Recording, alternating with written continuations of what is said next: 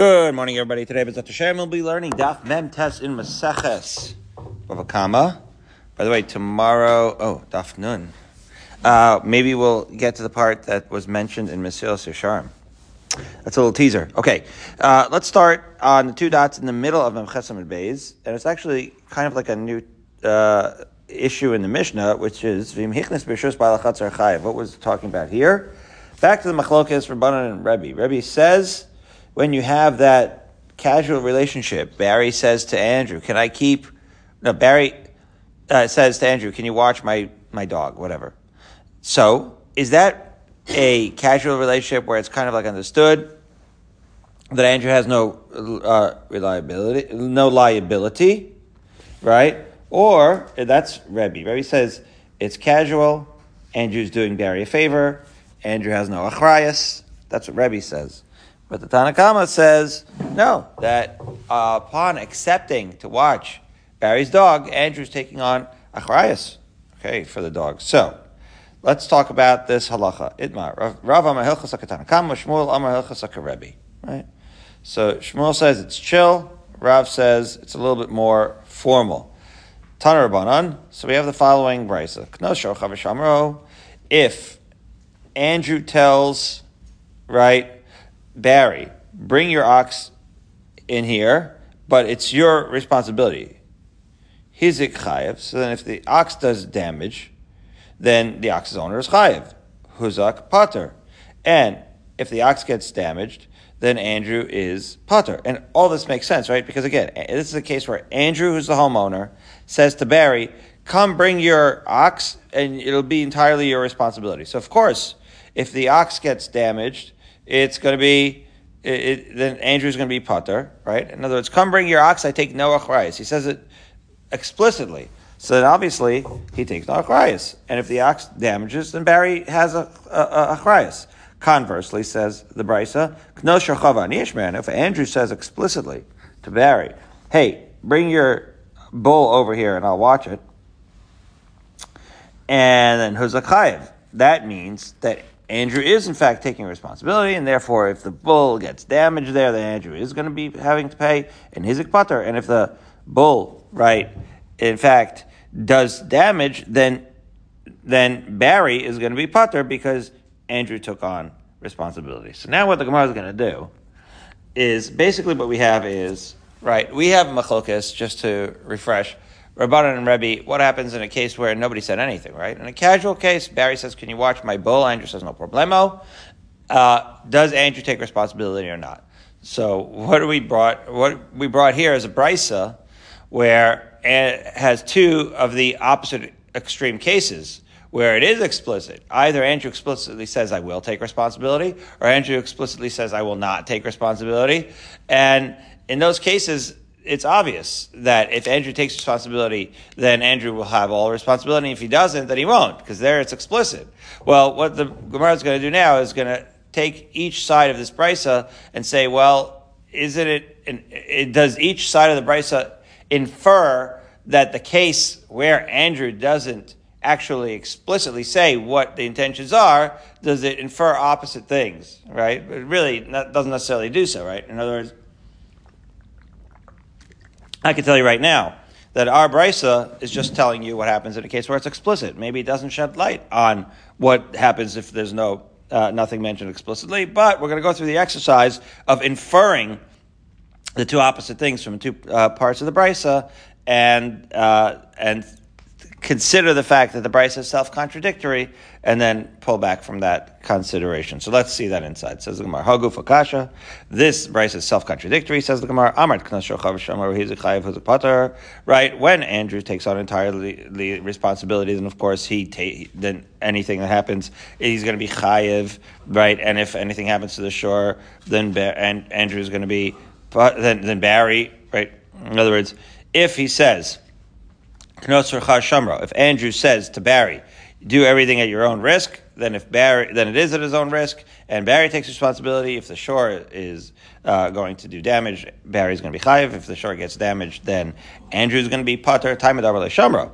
So you can make the following inference. That's because Andrew said to Barry, it's all at your, your own responsibility. The chayiv al patav which is explicitly to say that Barry is going to be chayiv for everything and Andrew is going to be patav for everything. That's what Andrew is actually saying.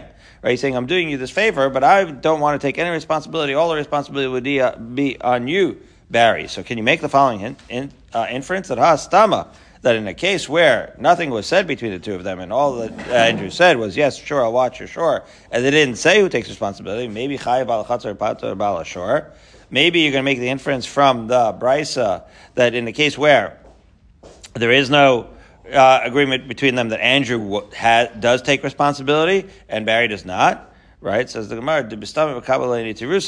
because maybe you would say that when Andrew just says, hey, sure, I'll watch your shore, maybe he is in fact taking on a Charias, Labriut, right? So that would be like the Tanakama. Says the Gemara, no, Ema Seifa, now you're looking at the next clause in the Brisa that we just quoted, which is Knoshechhova Nishmaranu, where Andrew says explicitly, "Yeah, sure, Barry, I'll watch your sure, and I'll in fact be responsible for it, uh, guarding it." So then, of course, who's a chai of hizik pater? So then, of course, if right the the shore is going to do any damage, then Andrew is going to be chayiv. And if the shore gets damaged, then then then Barry's going to be potter. Says the Gemara. Maybe that's again the inference is that that's only because Andrew was very very explicit and says that he was going to take achrayis. Then who That's when Andrew is going to be chayiv, and of course Barry is going to be for everything because that is what was explicitly arranged hastama. But if there was no arrangement of any kind, and now we have to figure out what is the stam case as the Gemara discusses it, right? Well, it's this case with no inference.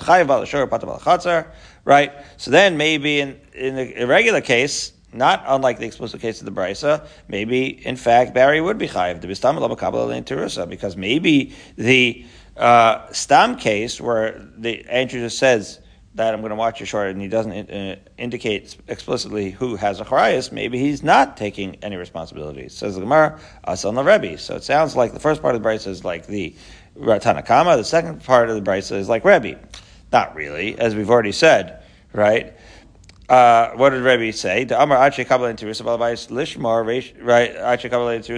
Lishmar. Rebbe is the one that says that Andrew doesn't take any achrayas until unless Yikabel unless he explicitly takes on achrayas. So again, the Brisa just has two explicit cases and infers that maybe in the Stam case it's the first part of the Brisa is like Tanakama, and the second part of the Brisa might be like Rebbe. Well, says the Gemara, Reish Rabbanim for Rebbe. Is it possible that the first part of the Brisa is going to be like the Tanakama, and the second part is going to be like Rebbe? So how do you resolve this? So the Gemara says, Amar Belazar Tavra. Uh, previously, we said Rav Zera had the same reaction. Now Rav Lazar is saying, it. amazingly, Rav Lazar says this brisa it's self-contradictory, it's broken, it's the whole thing is a piece together brisa. Misha Shana Zu, Lo Shana Zu. When Rav Zera said it, he said it about a Mishnah, which is even more shocking because the Mishnayos were uh, more thoroughly edited. Be that as it may, maybe this is a this is like an amalgamation of the Shitas Rebbe and the Shitas Tanakama uh, in the Brisa, and it's a patchwork kind of Brisa, says Rabbi Lazar. To which Rava says, no, Kula Rabbanani. No, you could read the whole way like the Rabbanan, where they say, right, that everything is very formal, and I did Nasa Reisha Shamaro. And since the Tanakama is saying in the first case, right, that and Andrew is telling Barry explicitly that it's your responsibility for whatever happens, Barry, Tana for Vanish Mereno. And that is, it is only be, in order to keep it consistent with the first part of the Brisa, that in the second part of the Brisa it says Vanish Mereno. However, even in the second part of the Brisa, the responsibility would be on Andrew, even if he didn't say Vanish Merenu right? It's just in order to keep the language of the brisa consistent. Uh, really, the whole thing is like the Rabbanan, and really, when Andrew doesn't specify uh, that he's going to watch it by agreeing to watch Barry's bull, he actually implies, right, which is really what we're trying to figure out. What is the implication in a regular case when you're just agreeing to watch it and doesn't say whose achayis it's going to be? Says Rava, according to that, both parts of the brisa are consistently according to the Rabbanan. And the only reason it says in the second case that Andrew said Ishmerenu is to sort of keep it um, linguistically right parallel to the first case. But really, even if Andrew had not said that he's going to take a chayis, a chayis falls on Andrew. Rav Papa takes the other position, and we we are not surprised that you could have both positions in this. Uh, we didn't see your steer really in the brisa because you know the inference isn't obvious, right? It's obvious that when you're explicit that that's the halacha. When you're not explicit, really our brisa, if I'm being honest, Andrew, can be read both ways. But be that as it may, Papa Amar Kula Rebbe, the whole thing uh, can follow the idea of Rebbe, which is that it's chill when Andrew take watches uh, the animal. He's not taking a chrayas. V'sava look at Rabbi Tarfon. Oh, back to Rabbi Tarfon, bringing it around full circle. Why is it that in the first clause, uh, right, that he's going to be chayiv? The Amar Karen b'chatzar nizak shalom hanizak uh, nizak shalom mishalom. Wow, now we're going to get real bavakama here. As we said earlier, that typically we say that when there's a damage done by Karen, which is with intent of damaging right? Uh, a belligerent act by the shore. So typically we say that that is in fact going to be rishus independent, right? Typically we say that whether that's in rishus rabin, rishus yachid, that is going to have to be chatzi nezek for a tam and nezek shalem for a muad. However, that's only true uh, according to the Chachamim. That's how we hold. But Rabbi Tarfon has this interesting shita, which is that a, even a tam as long if he's actually doing trespassing and doing the damage in a chatzar hanizak in a private property um, in, in a rishus hayachid, he's going to be paying nezek shalom there, right? The Amar Karen bechatzar hanizak nezek shalom mishalom, as we've said. So that's Rabbi Tarfon's shita hilchach. Well, how does that uh, apply to our brisa? Because Amar le shamro. If Andrew says, "Hey Barry, bring your bull, but at your own risk," lo makni le makam then Andrew is not actually in effectively um, being kone a portion of the chatzar to Barry, v'havi like Karen b'chatzar nizak, right? And therefore, it's as if the ox is sort of trespassing if he in fact does a belligerent act, and then he's going to have to pay nezek shalom. But Karen b'chatzar nizak, misam nezek shalom, according to Rabbi Tarfon.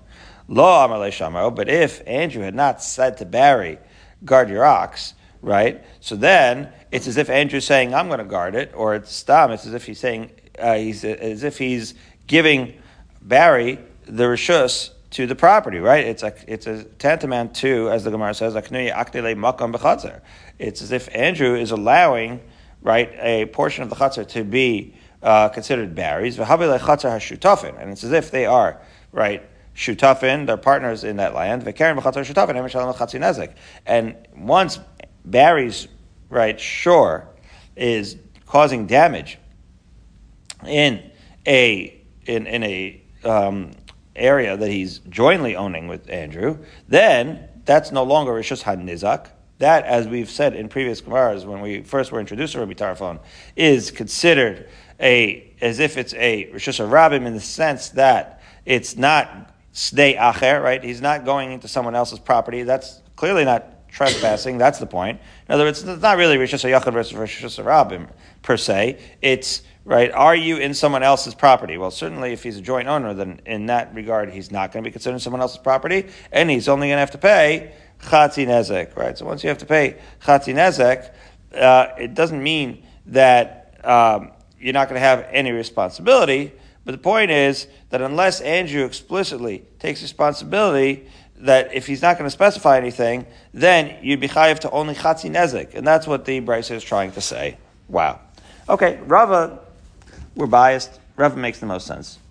okay, it, to me, well, nobody cares what I think, but Rava makes a lot of sense here. That the whole thing is just basically saying that it's linguistically uh, parallel. But the point is that if Andrew, it's like the Rabbanon, right? If Andrew uh, says, "I'll watch your uh, bull," then it's as if he's taking on a chayas. Very good. So now we're in the mission at the bottom of Melchesam Beis, and we have a whole new law. that has to do with the pasuk. So Andrew, if you look at Perakaf Aleph, Pasuk Chav Beis, and Shmos, we have a fascinating case. The case says, V'chi natzu anashim isha harav yatzu yeladeha. Two men are fighting. We're going to dig into this pasuk here. When it comes to human beings, if two men are fighting, and then the wife of one of the men is pregnant and starts to interfere and say, "Hey, watch it," and she just gets in between them, and Rahman al uh, she gets a miscarriage because she gets hit. Okay, below son says the tragedy doesn't happen. It is a tragedy. It this tragedy it's referring here is that the woman doesn't get killed, but she does in fact lose her children. Right? I know she anesh, so the person who hit her is going to get punished. Now he didn't mean to hit the pregnant woman. He was looking to hit uh, the other dude. They were in the middle of a dude fight, but he still gets punished for the fact that he hit the woman. What's going to happen is the husband of the pregnant woman, right, where they lost the uh, the fetus, uh, Rahman al he's going to bring him to court. And Son means he brings him to court. And what is going to happen in court? So now our mission is going to actually say what the halacha is.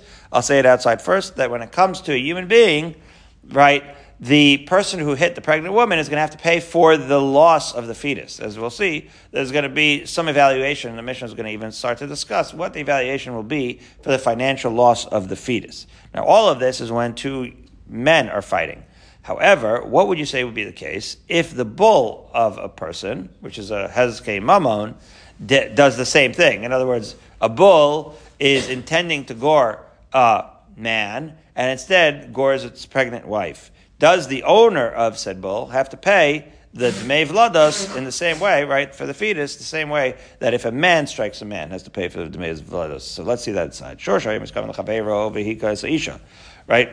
It's the, it, let's say he's trying to gore either a person, a fellow ox, right? He is going for another ox, and instead he gores a pregnant woman.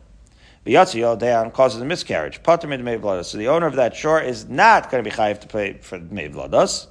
Then the contrast is the pasuk that we already uh, mentioned that Adam that if two men are fighting and a man is trying to hit another dude, but instead he hits his pregnant wife and she loses the children, or you know, right, he loses the fetus, So that's the case where we where we say that the dude that hit her has to pay for the loss of the fetus. Now, how is that loss of the fetus? Evaluated, asks the Mishnah, Ketza Mishalim Dmei Vlados, Shaman Isha, Kami Yafa Actually Yalda, Kami Yafa Mishi Yalda. Bada bing, bada boom. Tanakama says, yeah, figure out how much this pregnant woman would cost on the slave market uh, with child and how much she would, be, she would cost without child. And there you have it. That's how you know how much was lost. We said that by a pregnant cow already. In this particular case, the assumption is that a pregnant woman would be more valuable than a non-pregnant woman. To which Amar Rabbi Shimon Gamliel, as we arrive in Testament Aleph, Im Kain Misha Isha Yoledes Mashkachas uh, Mashbachas, right? If a woman increases value after she gives birth, um, the Gemara is going to explain what exactly this statement means, but basically, it's not very clear. I don't know what you would say, Andrew. What's more valuable in the slave market, a pregnant slave or a slave that's already had a child. I don't know. The pregnant slave very often. I don't know if, uh, you, you've you've seen it. Your pregnant slaves they don't clean the floors as well, right? They're tired, all that. Yeah. So Andrew's saying the converse is the assumption of the rabbanon is that you're getting a two for one when you get a pregnant one, right? Because you're going to get the kids and everything like that. As we'll see in, in, in the culture of the Gemara and the Mishnah, it seemed like they there was an assumption maybe the women were more robust and, and therefore um, there was more value in the pregnant woman. Be that as may. Rav Shimon Gamliel does not buy into a massive appreciation of value in a, a pregnant woman over a non-pregnant woman. He just says, you know, how much is the fetus worth? That's that's the question, and you evaluate that independently. Right, so that's that's different than what we do with a cow. Anyway, that machlokas we see by the woman, not by the cow. So the Gemara says, so who do you pay? This is the last part of the pasuk. It says v'nosin labal. The baal gets the money. That the pasuk says. The pasuk explicitly says, right, that he's going to have the payment, right? Right, liflilim, right, v'yishalem, right. So it says. Kasher Yashis Alav Bal Ha'isha V'Nasan Biflilim. So it sounds like the husband is the only one that gets paid. Like, what if the husband dies? So nobody gets paid. Let's see. Nosin labal, you give the husband the money. But imain labal, but if the baal dies or whatever, nosin liyorshav. So it's the baal's heirs that gets it, not the woman. What's if an unusual case? The husband died, and she and nobody. There's no heirs, right? These are all converts, right? Shifcha v'nishtachar or giores. Then pater. Then in the case of no baal and no heirs, right? So then it's not like, oh, so then you pay the Isha because there's no Baal in the heirs. She's the last in line to receive it. She doesn't receive it. It's like a Gezeras HaKasav. The Pasuk is specifically saying that the Baal gets the payment, and if Baal's not around, nobody gets the payment. Fine. let's see what's, let's analyze this mission in the Gemara as follows. Now we're really going to get to know the pasuk a little bit better. The time of the Miskav and the Chavera. The Mishnah is saying the reason the ox's owner is exempt for paying for the Vlados is because the ox was trying, was, was inadvertently hitting this pregnant woman. Hamiskav and Isha, but if the ox was going straight for the pregnant woman, Mishalim to May Vlados. So there, the owner of the ox would pay the. They went to have it to yufta dervada barahava. It sounds like this is a contradictory thing to Rav Bar Hava. When did he say a statement? Rashi points out. In Daf Mem Beis, we had the sheet of Rav Ada Bar Hava not so long ago, almost exactly a week ago. The Amar Rav Ada Bar Hava Shvarim Shenitzkav Leisha Petur Midmei Vlados that anytime you have a shore and he's trying to hit pregnant women, you're potter from the Dmei Vlados, and he had his shita there. The Gemara says, "I'm not a chavada barava who did the filius kavni lishanami puter midei vlados." Right? So actually, the halacha is there in Rav Ada Barava that it's not true that they are going to be pater there, right? That they are in fact going to be pater midmei vlados. Vadaktani shor shem is chavero. So what the Gemara is saying now is that our Mishnah perhaps would indeed agree. In other words, this idea that we're going to be chayev for the Dmei Vladas if the shore actually intentionally went for the pregnant woman, that is an inference in our mission. Our mission didn't say that. All our mission said was that he's going to be uh, potter from Dmei Vladas if he didn't go for the woman. But it would also be true that he'd be potter Dmei Vladas if he had gone directly for the woman, right? So then the question is, why did the mission not say so? Why did the mission say a case where he went for the dude uh, or for another shore instead of the pregnant woman? Well, the hadaktani shor shayim iskav l'chavero. I did the kabbalah the misna seifa adam shayim iskav l'chavero. Uh, in other words, the reason we had the case where the shore inadvertently hit the pregnant woman is because the first case was when a man, or in the second case, a man inadvertently hits the other man. Now, the re- again, the first case is a shore inadvertently hits the pregnant woman. The second case of the Mishnah is a man inadvertently hits the pregnant woman. So we make an inference and we say, oh, if the shore had intentionally hit the pregnant woman, then he would be chayiv, right? The, the question, the, the, the point is that no. Ravada Barhava says that if the shore, unlike, right, a man who's going to be chayiv to be vlados, in the case of a shore, whether he does so intentionally or unintentionally, he's not chayiv that made vlados. The question is then, why did the Mishnah use the case of unintentionally? right? So the answer is to make it parallel with the second case in the Mishnah where we're talking about a man that did so unintentionally. And why did we use a case where a man did so unintentionally in the, in the second clause in the Mishnah? Because that, in fact, is the case in the pasuk, right? So where the Mishnah intentionally hit the woman. yeah, what happens in the pasuk is trying to hit a guy, but he hit the woman. Correct. So what happens he in kavana to hit someone, he just hit the wrong person. Exactly, Andrew. So what the pasuk is saying is a dude is trying to punch another dude and unintentionally hits a woman a pregnant woman. That's exactly the case in the Mishnah, in the Pasuk, and therefore that's the case in the Mishnah. So in the Pasuk, the idea is that the man is chayav d'mei vlados, right? He's chayav d'mei vlados. And, theref- and, and the contrast is that the owner of a shore who does so, right, like as you said, uh, has intention to hit, but has no intention to hit the pregnant woman, the shore who does so is pater d'mei vlados. But the chiddush is that really if the shore, unlike the man, right? If the shore had intent, even if he had intention to hit the pregnant woman, he still would be part of Dmei. So why did our Mishnah not use that case? And the only reason they did use that case, and they used the case where the shore uninten- unintentionally hit the pregnant woman, was to make it parallel to the case of the man. And the case of the man had to be that case, because that's in fact the case in the Pasuk. That's what the Mishnah is saying, right? That's what the Gemara is saying here. That's what the Pasuk says. And that's why they use that case. Therefore, Ktani Resha Nami, Shor And that's why we, the Resha also uses that case in order to make the cases parallel. Now, there's an exception. That if a shore is no gech l'shivcha, so then unlike if it's a Jewish woman where you don't pay the Dmei if it's a shivcha, I guess you could say ironically, you do have to pay the Dmei. My time because halachically, this is not really racism, but it's just saying halachically, they don't have a genealogy and therefore it's as if he hit another animal, as we've already said. If you hit a pregnant cow, you are going to be responsible for the fetus. Remember, we had the whole thing, Shorsha Nagach That's the name of our uh, of our parak. When a shor is Nagach Esapara, Andrew, and we know that that's what caused the miscarriage, then then you do pay right? As the owner of the shore that that hit the para, you do play Dmei Vlados. It's the human being is different. So the Shifcha is going to have the case of the para, right? Why? Because like with regards to the genealogy, they're like uh, like animals, right? This one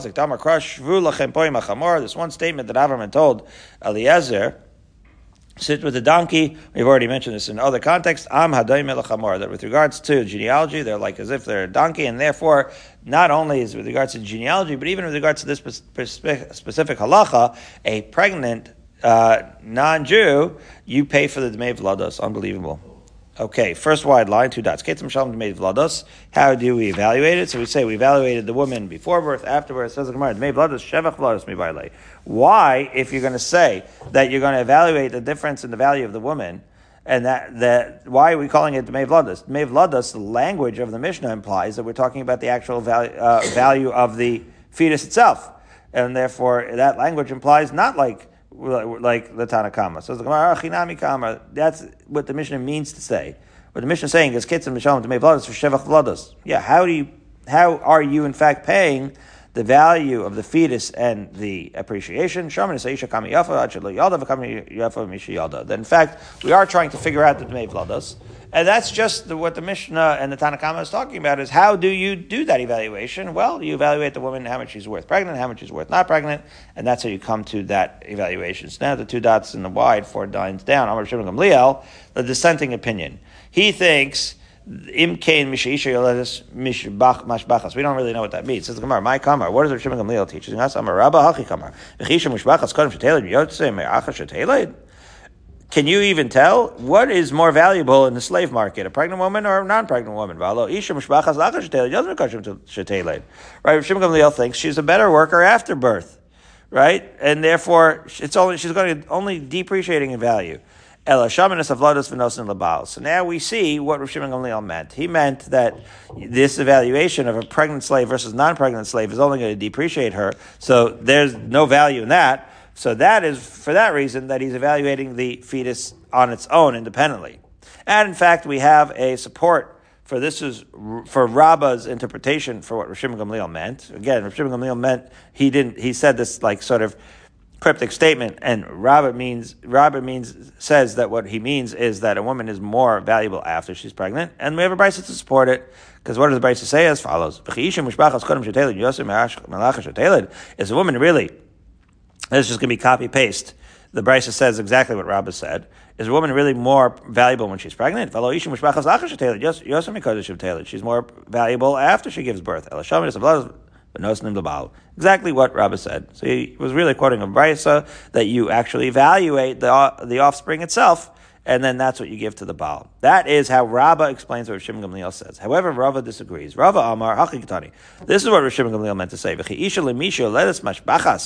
Does a woman actually appreciate through pregnancy only for the father of the fetus? A totally different question. The question is, does the woman herself get paid? This is an unbelievable thing. Rava sees the pasuk entirely differently. The pasuk says, Andrew, that the husband gets the money for the dmei vlados. Ah, Rava says a little bit more egalitarian, perhaps you could say. That Rava says that the husband gets the money exclusively for the fetus. But guess what? The woman herself had some loss in this as well. And for that loss, aside from the fetus that the woman uh, sustains, the woman will get paid for that loss. In other words, the husband gets the money for purely for the fetus, the woman gets the rest of the money for the damage sustained as follows. Watch this. Does the woman not have any appreciation from the fact that she was pregnant?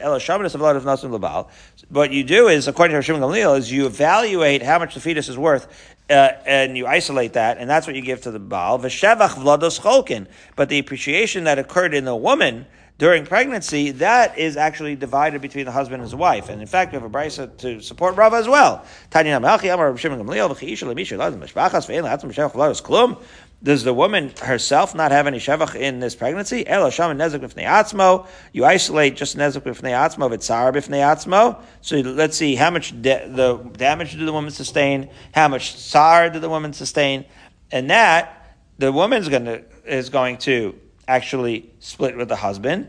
V'shaminas of lodos v'nosin baal, right? So the just the pure value of the fetus that'll go to the husband. And the rest will go and be split by the husband and the wife. Good. So if that's the case, however, now we have Rava explaining uh, Rav Shimon Gamliel one way. Rabba explaining Rav Shimon Gamliel another way. Both of them bringing Brisos to support it. Well, if you look at it that way, what we end up happening, having is two contradictory Brisos, right?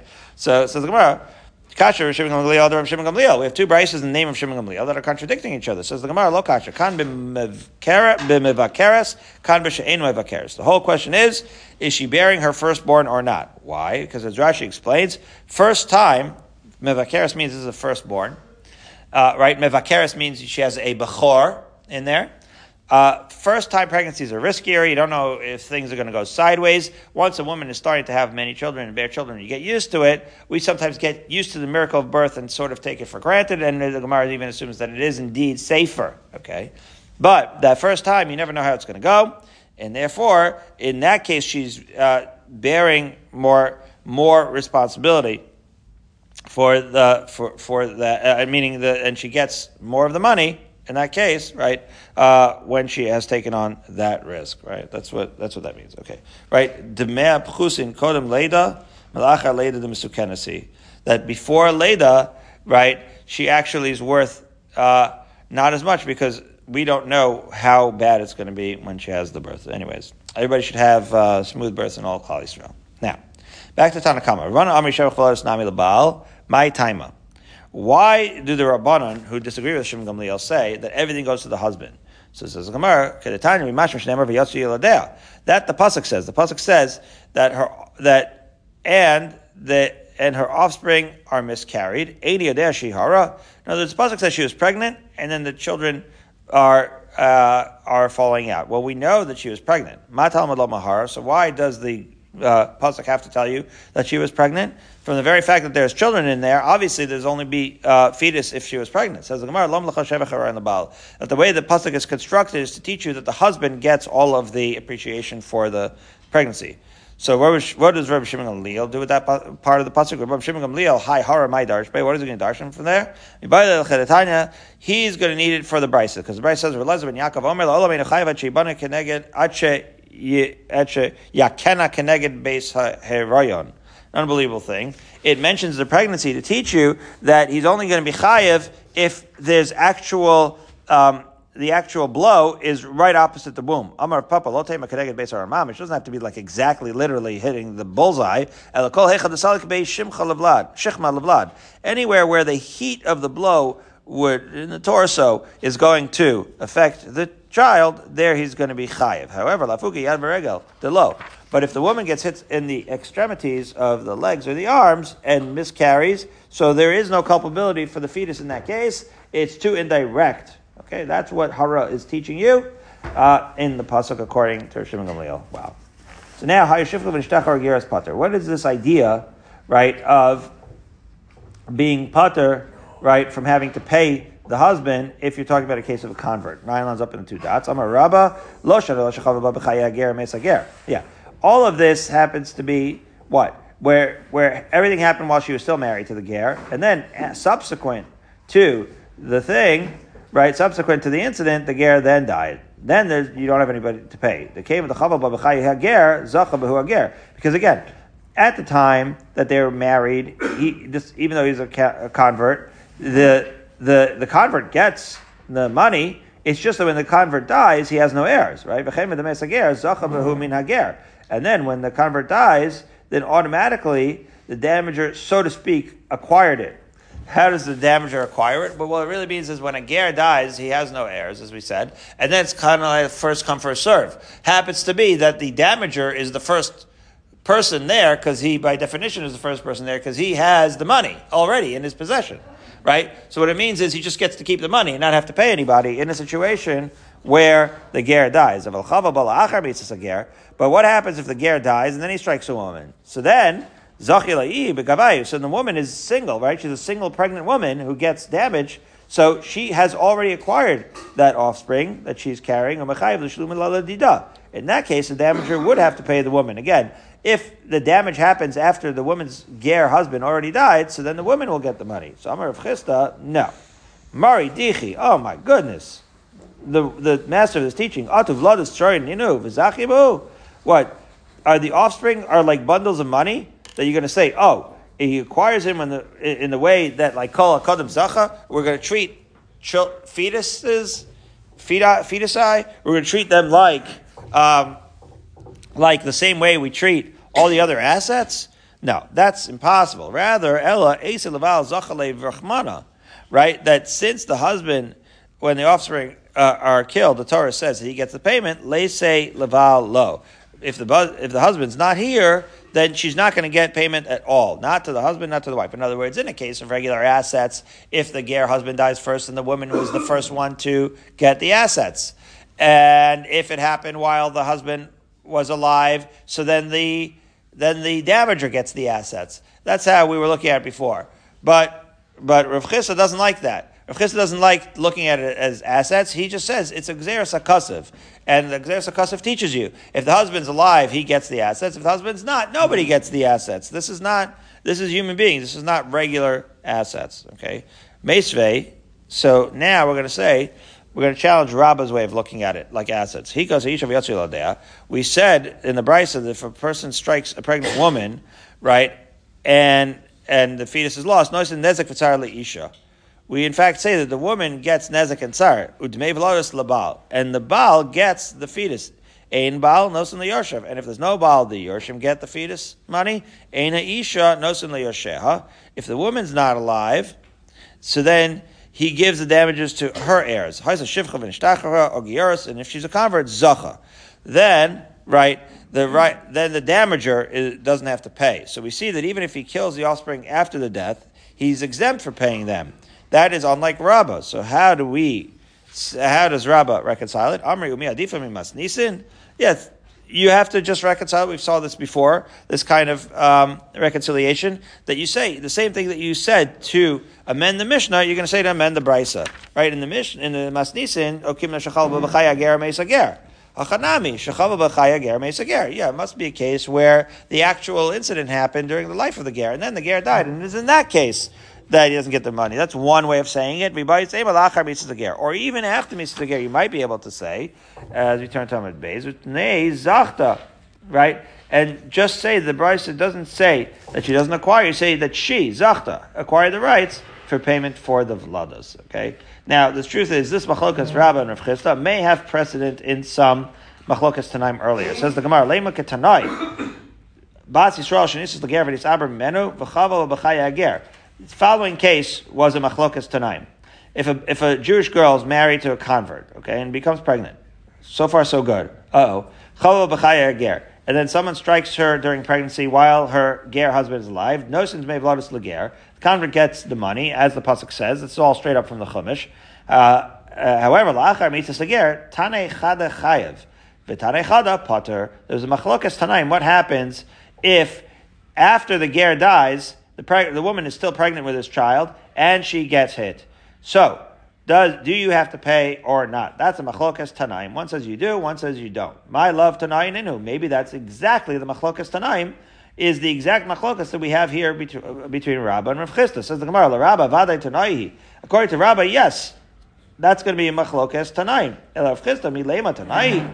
But according to Rav Chisda, there might be a way to explain both positions within the sheet of Rav Chisda. How so? Says the Gemara, lo, kasha. Even within Rav Chisda, we can explain both prices within Rav Chisda. Because we could say, hi Rabbanan, hi Rab Shimon Gamliel. Because we can infer it back to the earlier machlokas that we discussed, that according to the brisa, which says that you're putter from paying, he holds like the rabbanon that what that all the benefit goes to the husband, and in this particular case, the husband's already dead. However, in according to the shita that you do not that you right where you do have something to pay. That's only according to Shimon Gamliel, who says what, if you remember, that part of the benefit goes to the woman that's alive. In other words, the husband doesn't get everything; the woman gets something, and since the woman gets something, it is that which the Brisa is reflecting. It's the Shimon Gamliel Rabbanon whether the husband gets everything or not, and that is what determines whether there's going to be payment to this pregnant uh, wife of a deceased uh, ger. However, the Gemara says, "Ir Shimon Gamliel, my ir lachar misa." If it's true that we hold like Rav Shimon Gamliel that the woman gets some value out of this incident, so then you don't have to wait for the ger to die for that to happen. Afilu mechaim nami is palga. She gets it even mechaim. That's the sheet of Rav Shimon Gamliel. Shimon Gamliel doesn't need the husband to die in order for the woman to get any payout. Says the Gemara, mechaim is la palga misa kule. Yeah, the difference is that while he's alive, she, according to Shimon Gamliel, she certainly does get part of the payment. However, once he's dead, the brisa means that the damager is going to have to pay her in full. Uh, so that, of course, is only true once husband's dead. But we see that she does get some of the payment. That's one way of the answer, to answer that. Be by same. Another way is to say it. Hava. Right. That both cases, both prices are in fact not just rabbanon, but they're both of Shimon Gamliel. They both have the situation where the woman gets paid, but in one price it's talking about the appreciation of the woman through her pregnancy, and the other one is just dealing with the value of the Dmei Vlados in an isolated uh, way. Gemara does not like this. Amri Mishevach Vlados Lishma Dmei Vlados. But once you say right Shevach Vlados, so we can learn and infer Dmei Vlados from that, right? So says the Gemara, uh, right? Rabbi Shimon Gamliel Lishma Rabbanan, and once you hold that she can acquire right uh, the Shevach, then she should be able to acquire everything. So how does Rav Chisda is going to distinguish between appreciation through the offspring and the payment for the offspring themselves? So, so the Gemara, Amri lo, Shevach yada because there is a distinction. Because when it comes to appreciation through of the woman herself, right, she has a hand in that benefit during the husband's lifetime right? So therefore, that's why she gets some of that payment. Therefore, zachibu bekulo. That's why she can have the right to the entire payment when the husband dies. However, right? She doesn't have a hand to the dmei in the husband's lifetime because according, even according to Shimon Gamliel, lo zachibu klal. She doesn't acquire any of it uh, at all upon his death because the actual vlados don't happen until until they're born. The shevach vlados is something that happens during her pregnancy. So Bezat Hashem tomorrow we'll resume in the two dots, fifteen lines from the top of Memtes Amud Beis.